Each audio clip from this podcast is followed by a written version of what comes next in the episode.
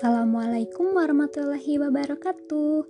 Perkenalkan, saya Marisa Yunizar Aini. Selamat datang di podcast pertama saya. Kali ini saya akan bercerita atau memberikan informasi tentang apa sih yang harus dilakukan saat terjadinya gempa.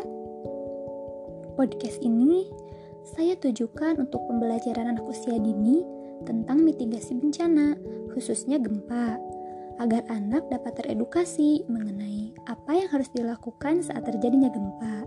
Yuk kita mulai. Halo adik-adik. Ada yang pernah mengalami bagaimana rasanya gempa bumi? Bagaimana sih perasaan adik-adik saat gempa bumi terjadi? Apakah takut, sedih, atau panik? Nah, sebelum itu, ada yang tahu tidak gempa bumi itu apa sih? Gempa bumi adalah bergesernya lempengan bumi, sehingga bumi serasa bergerak atau bergoncang. Lalu, saat terjadinya gempa bumi, apa sih yang harus kita lakukan? Pertama-tama, jika adik-adik berada di dalam bangunan atau ruangan pada saat gempa, hal yang harus dilakukan pertama kali adalah berjongkok dan berlindunglah di bawah perabotan rumah misalnya meja yang stabil, yang dapat melindungi tubuh dari potensi runtuhnya perabotan. Tetaplah berlindung sampai guncangan berhenti. Jika tidak ada meja, lindungilah wajah dan kepala dengan tanganmu, dan ambil posisi di sudut ruangan atau di sudut bangunan. Lalu, jauhilah benda-benda yang terbuat dari kaca, seperti jendela, lemari, pintu, dinding pembatas ruangan, lampu gantung yang dapat sekali-sekali runtuh atau pecah. Selanjutnya, jika adik-adik berada di kamar tidur saat terjadinya gempa, maka tempat tetap tinggallah di tempat tidur, lalu lindungi wajah dan kepala dengan bantal. Pastikan adik-adik tidak berbaring di bawah lampu gantung yang mungkin akan jatuh ya. Selanjutnya, janganlah melewati pintu, kecuali ada-ada yakin bahwa pintu itu disanggak dengan kuat, karena bisa saja sewaktu-waktu runtuh.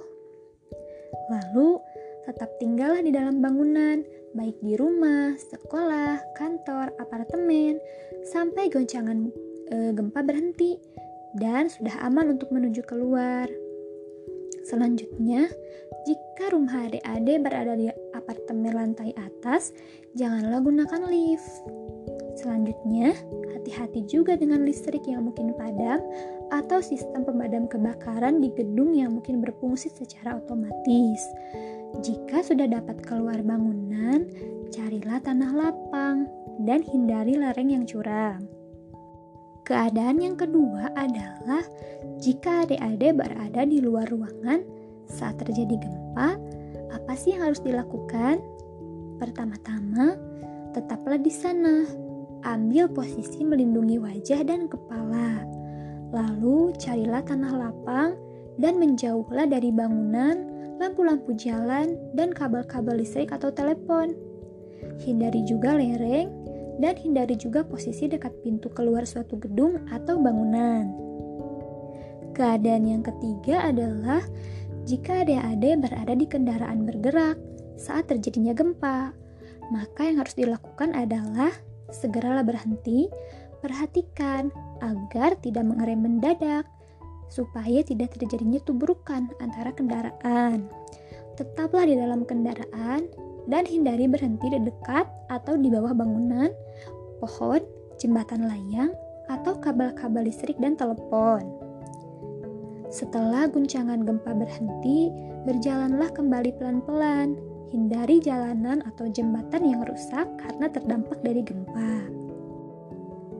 Keadaan yang keempat adalah jika adik-adik terjebak di reruntuhan sesaat atau sesudah gempa. Apa sih yang harus dilakukan? Pertama-tama, janganlah menyalakan api. Lalu, jangan bergerak atau mencoba menghilangkan debu, karena khawatir reruntuhan tersebut akan kian runtuh. Tutupi mulut dan hidung dengan sapu tangan atau baju.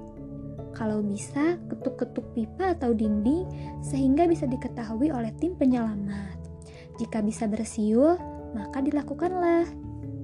Berteriak juga bisa dilakukan sebagai upaya terakhir, karena ini bisa membuat adik-adik kemasukan debu reruntuhan dalam jumlah yang banyak. Itu sangat berbahaya.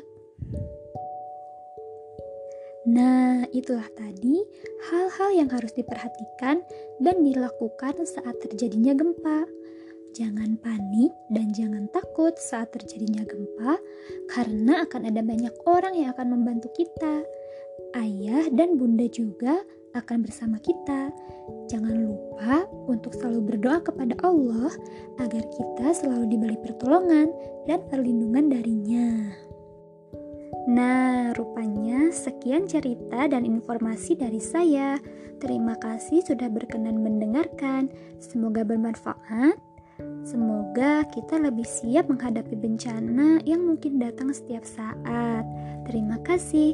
Wassalamualaikum warahmatullahi wabarakatuh. Sampai bertemu di podcast selanjutnya.